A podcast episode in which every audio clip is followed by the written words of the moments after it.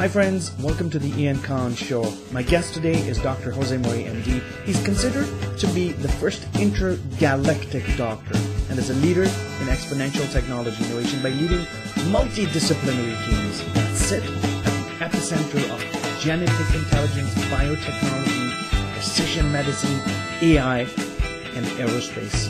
Please welcome Dr. Jose Morey. Hi, welcome to the Ian Khan Show. Today I have a special guest with me, and again, carrying on the series from Aftershock, I've got Dr. Jose Morey with me, and Dr. Jose Morey, MD, with me today. Incredible futurist, incredible insights on the future of medicine, the evolution of technology, evolution of artificial intelligence, and where we are headed over the next um, few decades um, into the future. Dr. Morey, welcome to the show. Thank you very much, Ian. I really appreciate the time to be here. Absolutely, it's been such a pleasure collaborating with uh, with yourself and and 50 other futurists uh, for Aftershock. Uh, your article uh, in in Aftershock is is incredible because it provides us insight on the the evolution of medicine, the evolution of uh, disease, and how you know what can we see in the future. Tell us a little bit about your current work, um, and we can we can go from there. Sure. So I currently am working primarily on artificial intelligence and future technologies and how those future technologies are going to be implemented in real world settings within healthcare, not just today, but into the future, and not just on Earth, but in space and beyond.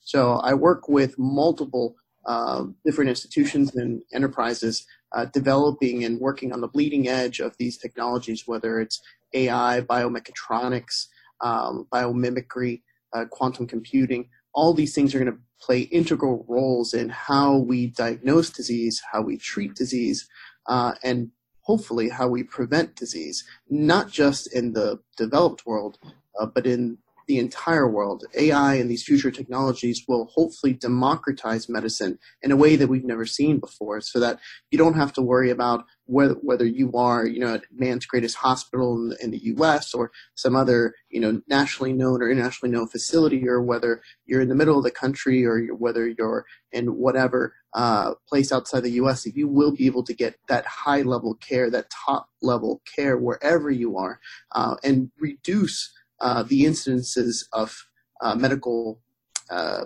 procedures that are failed, and also hopefully we get to the point where we can start predicting the onset of disease. Right now, medicine is very reactionary, but these new technologies are going to get us to a place where we are actually being able to identify disease before it occurs and being able to stop it from even uh, evolving at all.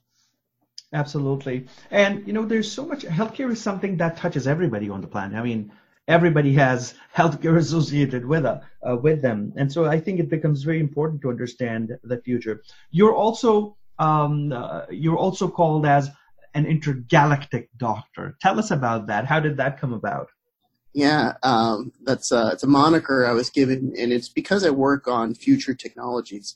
Uh, I work on uh, all all sorts of things that really we're at a stage, and Aftershock is really the epitome of that. We're at a level right now where everything that we used to read about in books, uh, everything that was imitated in art, now we're starting to see in life. And we've seen it over and over again, but I think now people have this collective understanding that science fiction is just kind of a prediction of where humanity is going to.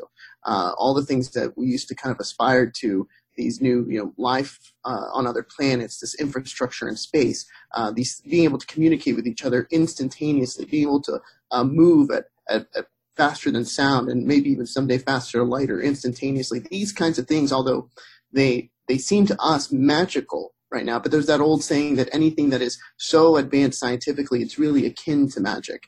And it's because I work on all these types of technologies, uh, whether it's in aerospace with uh, with NASA or other international uh, space agencies, or whether it's with advanced uh, companies such as uh, IBM Watson or, or Google Cloud uh, or Yandex. Uh, I'm working on all these kinds of technologies, and I happen to be a physician, so people just kind of started calling me the Doctor Intergalactic as as kind of re- referencing the fact that you know I'm an MD, but also working on these very futuristic types of technologies. So uh, I, at first I, I, thought it was kind of funny and, and, laughed, but now it's kind of stuck, and so people are yeah. people referring to me as it. So it's I appreciate I appreciate it. I love it. I, that's incredible. You know, you mentioned something really cool, which is science fiction is kind of the precursor to the future. And, you know, we're, we're, we're living in the era today where um, a certain outbreak, whether it's the coronavirus as an example now is out there, it's in the news, it's affecting a lot of people. We don't know where it'll go, what will happen. But if you go back a few years, I think about seven or eight years, um, a, a Hollywood blockbuster called Contagion. Covered the exact same thing in a different way, but this is what it it's becoming now. And if you go back to Contagion and you watch it, it's the exact same story with uh, uh, with the virus right now. Uh, so you're bang on the on the on the dot that hey, science fiction can potentially be a precursor to the future. Where are we with respect to technology helping us address breakouts like this or diseases and uh, you know things like Ebola, uh, SARS, major outbreaks that can spread so fast? Well, we're really starting to see the benefits of AI now more so than we have in the last 10 to 20 years. You know, artificial intelligence, deep, deep neural networks, all these concepts have been around with us for decades, right? Basic computational algorithms can be dated back all the way uh, to the late 1800s with Ada Lovelace, the daughter of Lord Byron, and then you saw deep learning kind of mature through uh, Alan Turing and and so on and so forth over the decades. But it really wasn't perhaps until the last 20 or so years where we got to a large amount of uh, digita- digitized data sets. Uh, the Affordable Care Act uh, helped kind of translate that, at least here in the US, uh, moving everything to an EMR so that you had digitized data. So you had this huge amount of digital data. And then obviously through the computer game industry, you started developing uh, graphic processing units that allowed you to be able to do the large computational uh, mathematics that, that it was allowed for us to be able to start applying these AI applications. But the thing is, even though these were taught for many decades within universities and people had them in thought processes, real world applications hadn't been implemented specifically in healthcare um, or population health metrics, which is really what the, the, the, question that you're asking about. And if you go back just a few years ago, um, you saw that Google's analytic engine uh, was starting to predict influenza outbreaks, and it, it was starting to show it and be a little bit ahead of it. It was incorrect though in a lot of things where it was where it was generating, um, but people saw oh you started starting to see a glimmer of the potential that AI had to be able to catch things just from basic things as searches and and start bringing it up to people you know at the CDC, WHO, NIH, stuff like that. People that need to know these kinds of things before they occur, uh, or lo- other large government agencies outside the U.S. Um, but with the current outbreak with the Wuhan strain of coronavirus, uh, there actually have been AI applications that have been predicting it uh, appropriately, both uh, for its onset, the speed of its progression, uh, and then actually where it was going to go based on travel.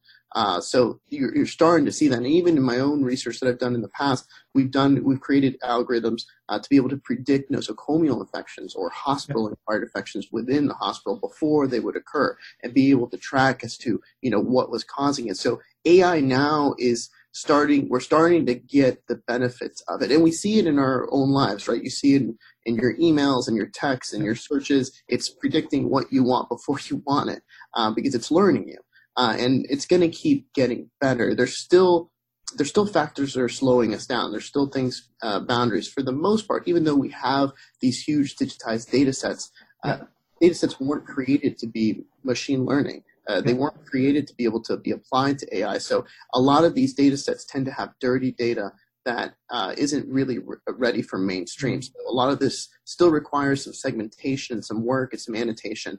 Uh, the other thing is, particularly in healthcare, is the fact that uh, a lot of our data sets tend to be siloed. So you have data sets that are blocked from one another. Yeah. So that you can't really take advantage of what machine learning and AI can do and if you don't really allow it access to the data to be interoperable. But these things have to be done um, you know, in time, there needs to be public-private partnerships to discuss, you know, privacy issues, HIPAA compliance, things like that. But realistically, we need to start breaking down more barriers, uh, and we need to start really setting up regulations to, to have data sets that are not just huge and large. Big data alone doesn't do it. It's actually big data that's ready for machine learning that does it. Yeah. Um, yeah. So a lot of this needs to be done. And people, and that's what it's taught us the last 20 years. The first 10, there was a big hype cycle, right? And people were talking about, oh, what it can do. But really, it taught us yes. what, what we didn't know, what we, what we weren't prepared for. And now we're starting to fix some of those problems. And now new questions are coming up. Now, you know, medicine has been reactionary for since we started, since Hippocrates, right? So we've always been, if the bone was broken, we fix the bone. That's kind of thing. We wait until something happens and then we act. But now with machine learning, with AI, we're getting to the point that we don't have to do that. We're starting to create medicines and applications and actually uh, predict what's going to happen, that we can actually prevent it from even occurring. That's yeah. what we're starting, start, starting to see. Those are the doors that are starting to be open. And that's really the magic of where we are now. Yeah, and I'm I'm I'm I'm going to read a, uh, a paragraph from from your article in the book that says the future of medicine will be measured by its ability to control the rate of change before the change has begun, and also with the help of AI, it's believed that worldwide health uh, disparities can be best combated well before the shock has had the opportunity to permanently uh, debilitate. And that's that's so profound. Like we can predict what can happen, what possibly could be the 10 different ways you can stop an outbreak or the onset of a disease. And I think that's literally really the cutting edge of medicine. What about diseases such as um, conditions and diseases such as diabetes or, uh, and I'm not talking about nanobots right now, but but how can we prevent diseases that are so common in the population today? Type 2 diabetes, so much uh, rise in type 2 diabetes. Uh, cancer, different types of cancer. How can we work with these diseases, some of which don't have um, a cure yet? Uh, if you look at some forms of cancer, doesn't have a cure because it's so fast, it's so rapid. Uh, what are your your thoughts on that? Well, the future of AI and the future of, of disease therapeutics and diagnostics is really. I wrote a Forbes article on this called Panomics. So the future is panomics. So it's not just point of care medicine. That's really where we, what we have to now. We have a huge, robust amount of point of care medicine, but we need to start integrating it with the genomics, which we have, you know, we have not too long ago finally sequenced the entire genome, but we need to start amassing these data sets and they need to be well curated data sets and they need to be diverse data sets. They yeah. can't just be of one socioeconomic status or one ethnicity. It needs to be a good amalgamation of a swath of individuals. And you can start breaking them down to subcategorizing by region, by class, and things of that, of that nature, yeah. because yeah. that those things do play a role in health to a certain degree.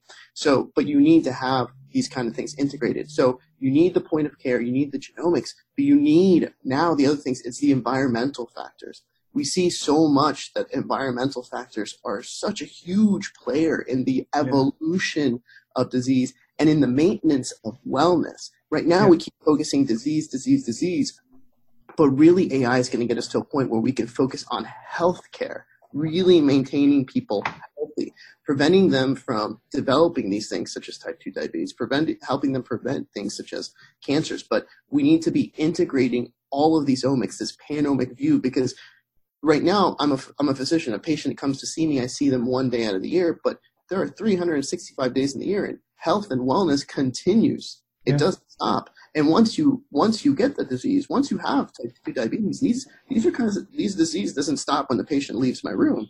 The yes. patient deals with this day in and day out, every hour of every day. And all that data is valuable to be able to help to see how that disease evolves. And once we start acquiring those data sets, then AI can start figuring out, all right, well, how is it? How is it that the disease is progressing? How does wellness go away? How does healthcare become debilitated over time, whether it's hypertension, hyperlipidemia, you know, atherosclerosis, diabetes, cancer? How does it evolve? And then, all right, there are 20 mechanisms of action of how it evolves, depending on, you know, when you were born, what your ethnicity is, what your gender mm. is, what your socioeconomic status is. If there are all these different variables, and then it is these two that are going to affect you, Ian, or is these three that will affect you, Jose? And then after the AI tells us that, then it can start giving us ideas of how to ameliorate it. All right, yeah. well, is it something in our in our environment that we need to mitigate? Is yeah. it the fact that hey, if I live above a certain with my with my genetics, with my background, with everything I've gone through, if I live at a certain altitude or if I live at a certain you know longitude uh, or latitude, then I will prevent the onset of disease. It might be that simple. Or, hey, if you just eat, you know, this kind of berry, or hey, if you take this medication that was that was with AI created to affect your particular protein fold and your particular epigenetics, if it's that, if it's that, then the AI can even create that, not just create a drug or create a digital plan of action, uh, but even create a 3D printed model for how you would replace something that needs to be replaced or the medication itself so that you absorb it based on your specific physiology. So we're we're moving from a one size fits all type of healthcare mm. to a precision medicine healthcare based yeah. on a panomic view of individuals that can hopefully prevent things like cancer, prevent things like diabetes uh, from ever occurring based on very specific granular data sets on each individual. Yeah, uh, a couple of things stood out for me. One is, uh, you know, technology can can be less um, in medicine, especially, can be less invasive, and then you can have uh, something of you know interrupting these behavioral patterns that are making us unhealthy, for example. So that's uh, you know the Apple Watch or any other device that helps you do something. Wearables could do this.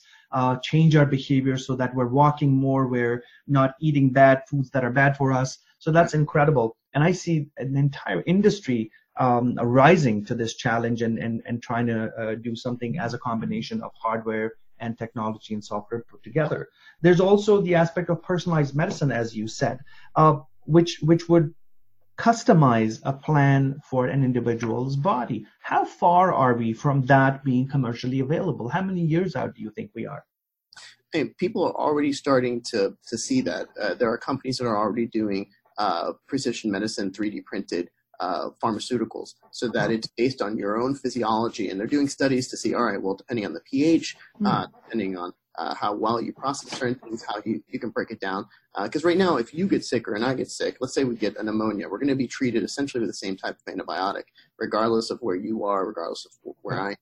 Um, you know, a little bit of differences perhaps on insurance, but for the most part, it's going to be the same. And the same thing if it was my mother or if it was, you know, my sister. It doesn't matter the fact that we might be different sexes or live in different places or different age groups. It, we're yeah. going to be treated the same way. But we're not. I mean, everything affects every person differently. Uh, why is medicine the, the, same thing for everybody? It doesn't. It doesn't make sense.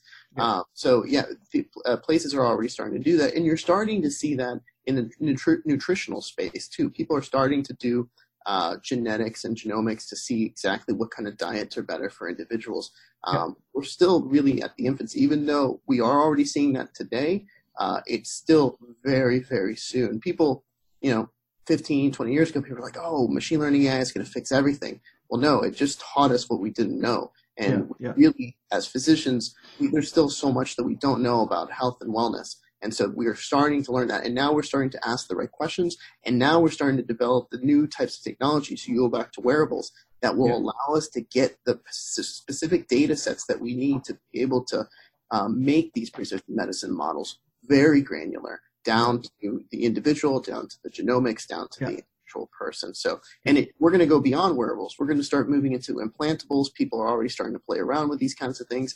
And then in the IoT space, you know, having health and wellness that is con- continual, continually around you with, uh, you know, it, combining and integrating everything in your home that is uh, either helping you stay health, uh, healthy and well, uh, or at least, or pushing you to stay healthy and well. Yeah. Excellent. Uh, in your article, you've also talked about the P6 model of medicine uh, that would work, and you know AI being the cornerstone of that. Uh, what is the P6 model of medicine? So P6 model is really going going through uh, a 360 degree view of the individual, and it really goes back uh, to that panomic view of the individual. So it's everything we've kind of discussed. It's yeah. the fact that you're, you're doing everything predictive, prescriptive, panomic, uh, psychocognitive, you're looking at all of these aspects of an individual to be able to create specific healthcare uh, institutions or applications around an individual to be able to do precision diagnosis, uh, both from a diagnostic perspective and then also precision therapeutics.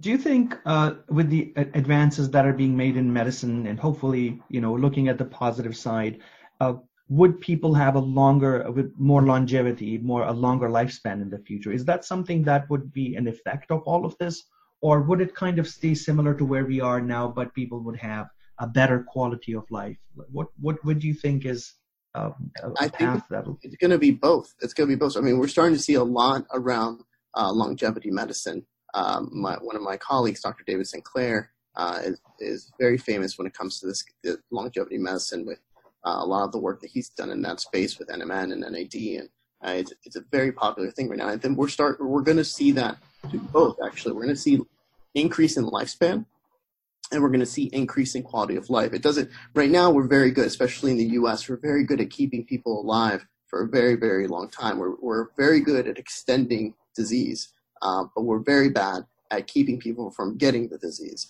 But AI is going to help us uh, do both. AI is going to help us not only prevent the disease, but it's going to allow you to have a much healthier life for a much longer period of time. And at the end of the day, it will, you know, hopefully, maybe even someday, uh, allow us to be able to choose how we may not want to live anymore, uh, and allow us to have many different options. Um, that we it's on our terms and on our time that we decide yeah. uh, when those things want to end.